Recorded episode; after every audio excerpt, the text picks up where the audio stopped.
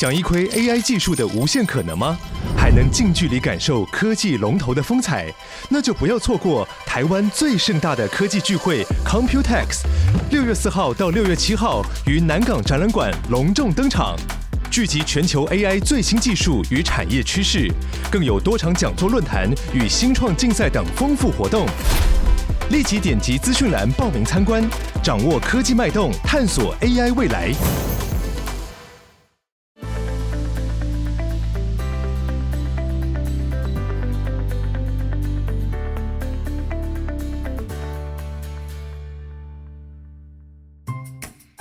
欢迎收听老周的 Money Talk，在这里我们一起听故事学财经。本集节目由故事坚果塔赞助播出。家里有国小学童的家长们，面对即将到来的寒假和春节，有没有带孩子出游的规划呢？推荐大家带孩子一起收听故事坚果塔 Podcast。故事坚果塔的栗子妈妈改编经典的优质儿童故事，包含了《小王子》《企鹅历险记》，还有现在正在连载的《秘密花园》，都是非常正向而且历久弥新的好故事。搭配衬乐，栗子妈妈温暖的声线演绎，会是你出游在车程中、居家育儿和睡前的好伙伴。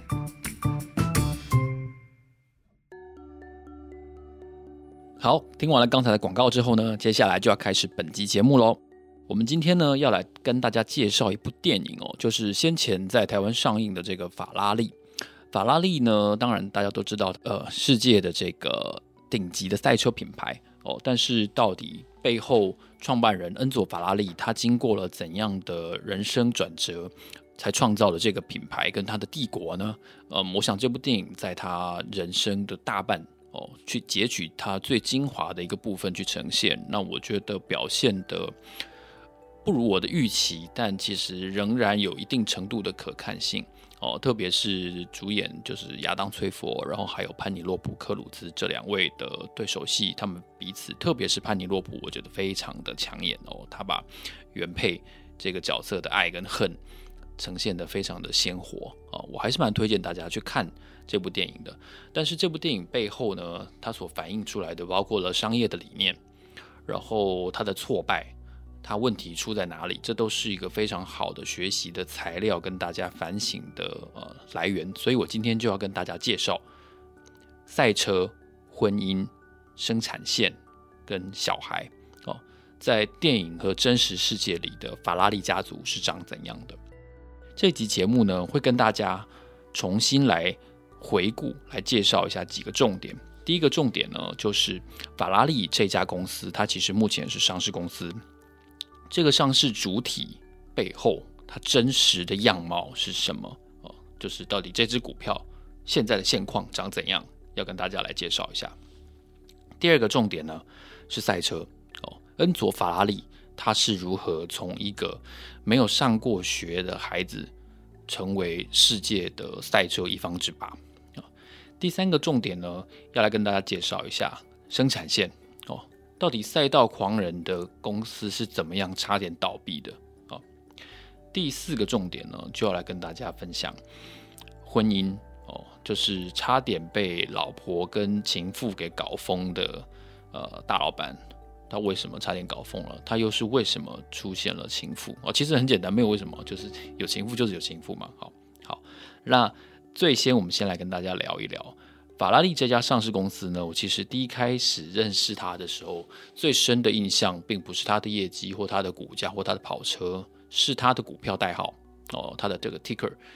股票代号呢，法拉利的名字叫做缩写叫做 race，R A C E，就是赛车的意思哦。那我觉得取这个股票代号就非常简明易懂，很鲜明的那个形象，就是它可以把股票代号取叫赛车，你就知道法拉利就是一家。为赛车而生，然后为速度、为夺冠而生的一家公司。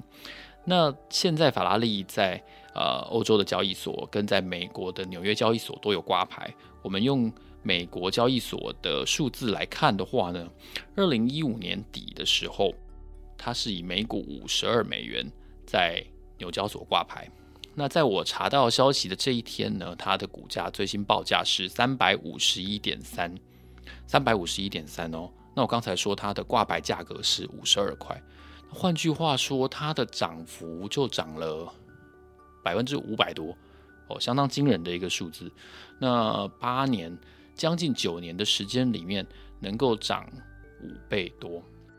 我相信这个涨幅是非常可怕的哦。那实际上，如果你用呃股价去去对比的话，其实它的股价表现也远超过标普五百哦。不过我们并不能说任何一家啊、标榜自己是赛车公司或者是汽车公司的股价都能够有这样的表现，然后这是一个呃过度关注在成功个股的偏误哦。这也给大家了解一下，它的表现其实，在这一段期间，法拉利挂牌之后的表现非常接近另外一家世界顶级的奢侈品之王，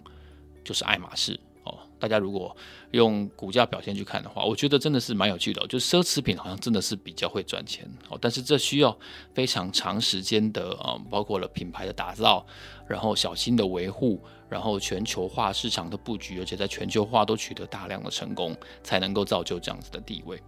那法拉利现在总市值大约超过了六百亿美元，精确数字大约是六百三十四亿美元。换句话说，它的换成新台币的市值大概是一点九七、一点九八兆新台币，这是一个非常大的数字。如果我们用台股的龙头股来类比的话呢，法拉利的市值大约比红海多了百分之四十之多哦。那如果用金融股来对比的话，法拉利的市值大概是三个国泰金这么多哦，所以你就知道这家世界级的赛车公司，它现在一年也才做大约一万一千辆到一万两千辆的规模而已，所以可见它的整体的销售的金额是非常之高的啊，当然它的附加的或有的利润也是非常之高的哦。可是有一点特别，我注意到它虽然股价很好，然后它也非常的赚钱，但是法拉利的配息。非常的少哦，以最新一个年度的配息来说的话，一年配息一次的法拉利，在这一次配给股东一点九八九美元，一点九八九。如果我们用它最新的报价来看的话，接近历史高点的报价哦，三百五十一点三，去用一点九八九来换算，它的现金股利值利率大约只有百分之零点五，超级低的。我们现在都在看高股息，都是什么五趴六趴，哦，就是这样子的的水准。可是法拉利只有百分之零点五，大约是十分之一。哦，不过你话也不能说说成这样子，因为人家是比较会涨的股票。哦，它是最近这九年来，它现在差不多在历史新高的附近。哦，所以很多股票如果它没有创新高的话，它分母就没有那么大嘛。当然，它赚下来殖利率就会很高啊。那人家九年涨了五倍耶，它这个殖利率当然当然相对来说就比较不起眼了哦。这是法拉利在一家上市公司背后，我觉得你应该要知道的一些基础的财务的数据跟市场的数据。好，谈完了基础的数据之后呢，接下来就要继续介绍一下赛车恩佐法拉利的崛起和富有。哦，其实说起恩佐法拉利这个人呢，他的一生我觉得非常的。波澜壮阔，为什么呢？因为恩佐他其实严格来说他没有上过学哦。一八九八年二月二十号，恩佐法拉利出生在呃，就是他的车厂的所在地意大利的莫德纳市他的爸爸 Alfredo 呢，Alfredo 是一个铸铁匠，而且技术非常的优异，所以从小呢，恩佐就看着爸爸在敲敲打打，用他手上的这些工具呢，创造了很多哦。金属的零件，然后当时呢，赛车这个运动呢也开始兴起了，所以 Alfredo 呢也开始用铸造跟钣金件的方式呢去做一些汽车的零件，然后呢带着小小的恩佐去赛车场看当时条件非常原始的赛车比赛，从小的耳濡目染呢就让恩佐立志要成为一位赛车手。不过在第一次世界大战爆发之后呢，这场战争就改变了恩佐的一辈子。因为在战争期间，他的哥哥 Alfredo Junior 还有他的爸爸 Alfredo 两个人呢，都在当时非常流行的西班牙感冒当中呢染病去世。然后后来的另外一次西班牙感冒的大流行，也让恩佐生了重病。然后后来也必须要因此而退伍，离开意大利的这个国家的军队。后来在退伍之后呢，恩佐来到了米兰哦，就是。意大利最重要的汽车的重镇，也是北方的这个非常富有的一个这个这个城市。他希望能够在汽车业找到一个工作，但是他不得其门而入。后来呢，恩佐就转向去当一个公司的赛车手、试车员，并且从此踏上了赛车与赛车手这个生涯。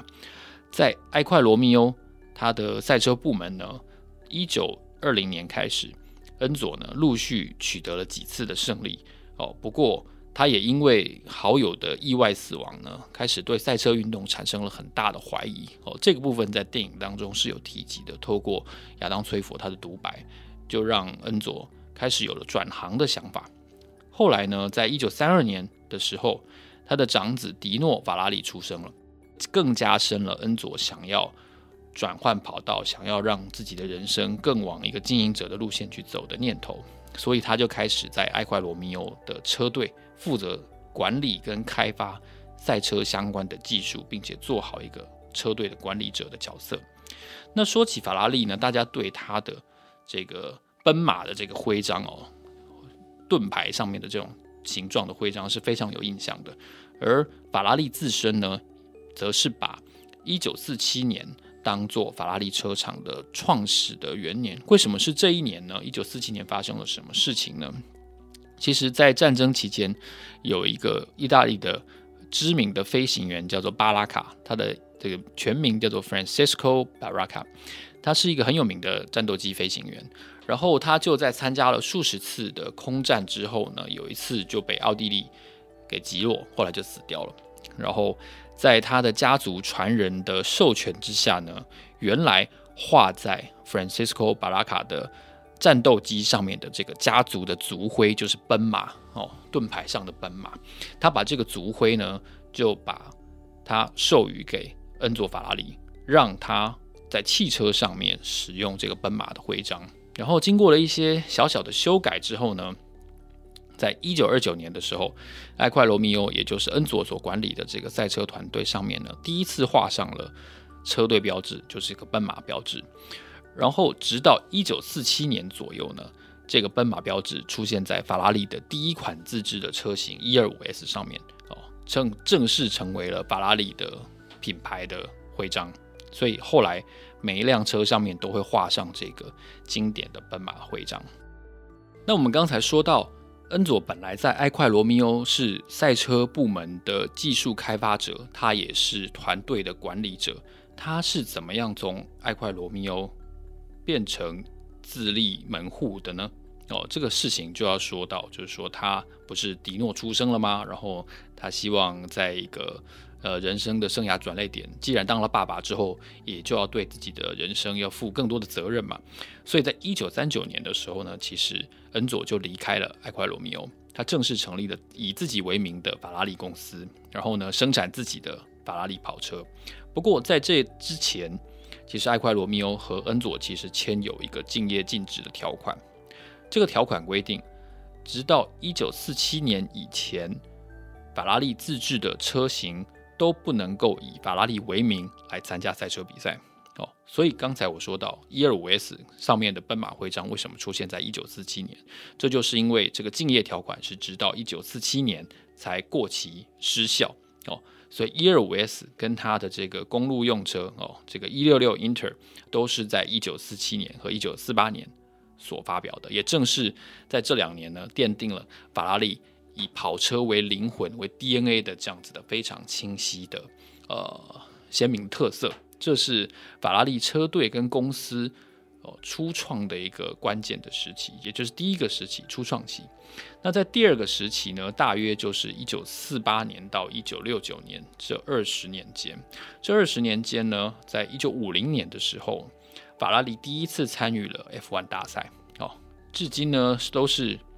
参赛时间最长的一个车队，而且他也夺过非常多次的冠军。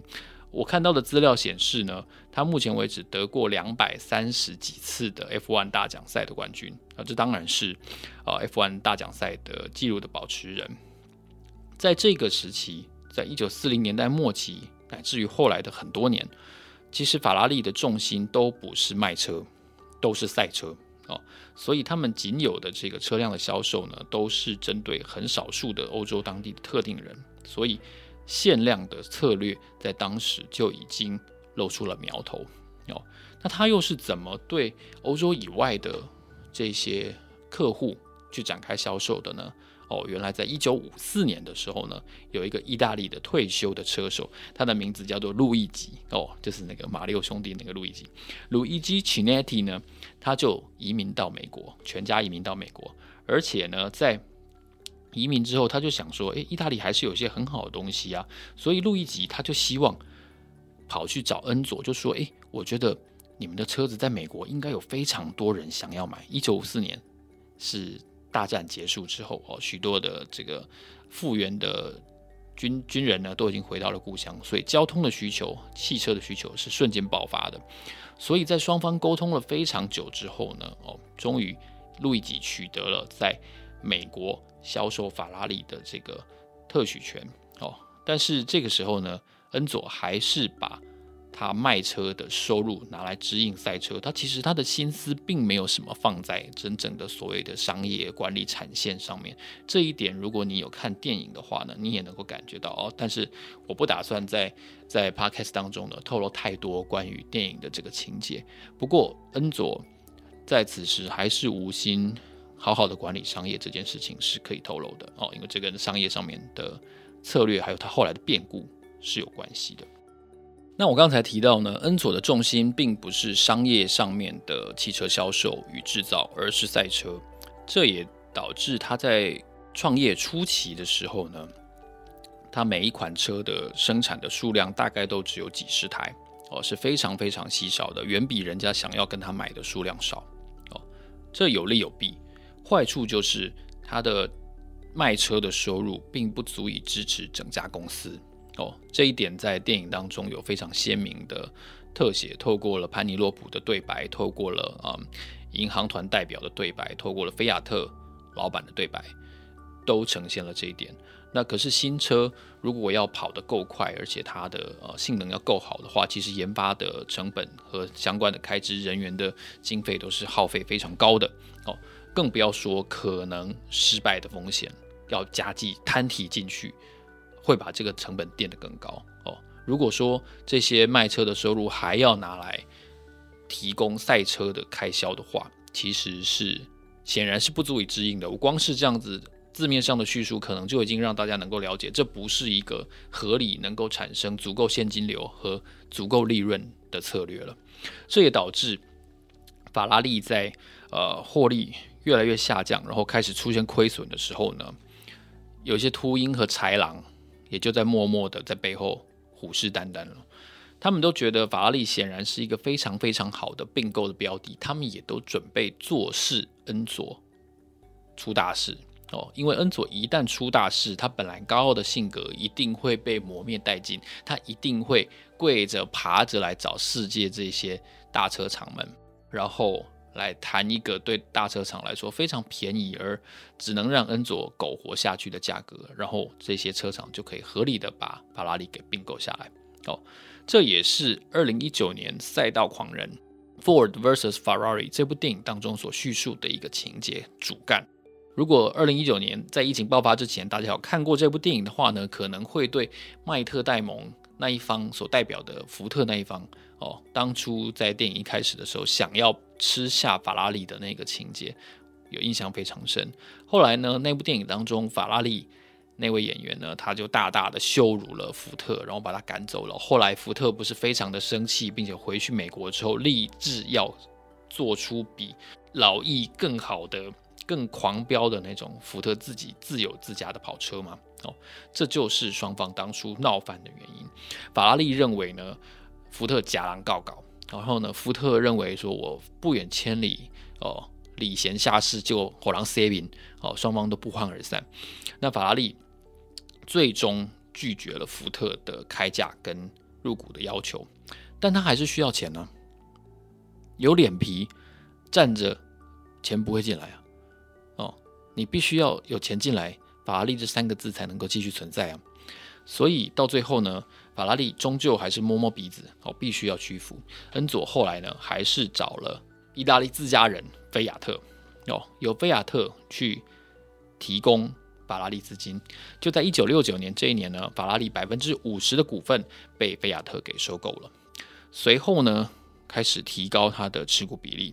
并且在恩佐晚年哦，也就是一九八八年的时候呢，菲亚特持有法拉利股权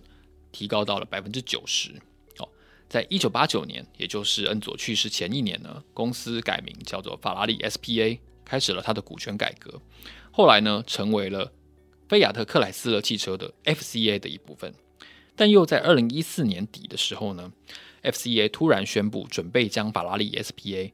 从公司的集团当中分离出去，然后并且在二零一五年正式完成了它的股权重组。在股权重组结束之后，成为一家上市公司之后呢，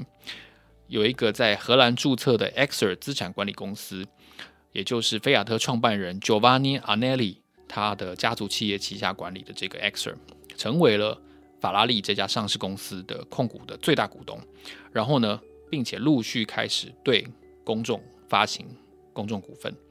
目前在纽交所和欧洲挂牌的流通股，大概占它普通股的百分之六十七点零九。那至于 Exor 最大股东手上有百分之二十二点九一，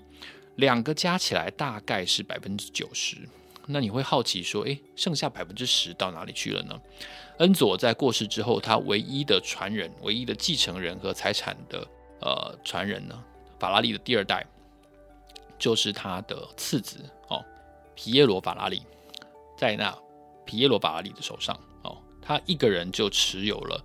普通股百分之十这么多。目前的股权的分配大概就是 Exor 作为最大股东控股了百分之二十三左右，然后。皮耶罗呢，以个人身份持有百分之十，剩下的大约三分之二呢，则是属于公众持有。哦，那第四个重点就来跟大家聊一下，在赛车和生产线之外，到底赛道狂人都把时间花在哪里了？可以，花在女人身上。哦，他的婚姻和爱情呢，就是让他差点被逼疯的原因。哦，其实法拉利一生是非常多情的。哦，除了他的原配之外，据据传他有。不少的红粉知己哦，其中一个呢，哦，就是他的这个情妇 Lina Lardi。Lina Lardi 在意大利为他生下了他的另外一个孩子皮耶罗哦。我们刚才提到的长子迪诺呢，迪诺是他的原配 Laura 所生的，但是迪诺呢，在二十四岁、二十出头的时候，就因为罹患了肌肉萎缩症，然后以当时的医疗条件，或者即便是今天的医疗条件来说，都是无法被治愈的一种疾病。后来呢，就导致迪诺呢英年早逝。迪诺的逝世呢，对于恩佐和 Laura 夫妻来说，是一个非常巨大的冲击啊，严重破坏了他们的感情，也让两个人都伤心欲绝。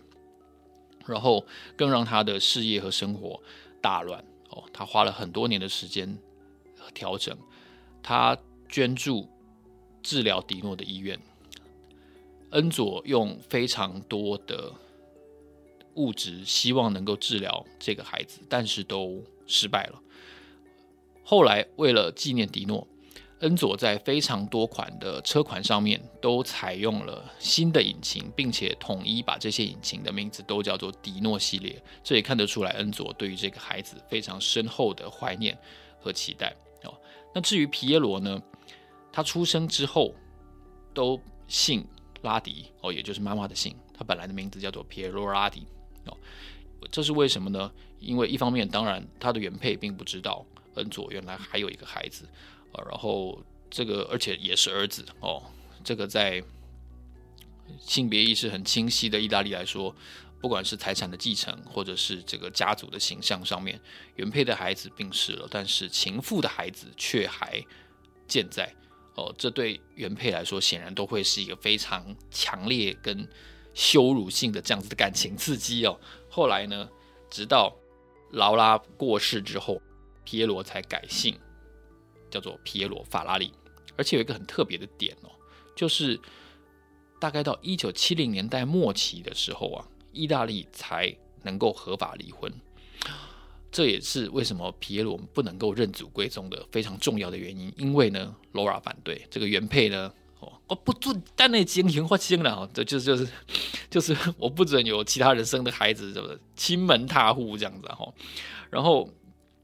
但后来呢，皮耶罗也就顺利的继承所有恩佐的财产哦。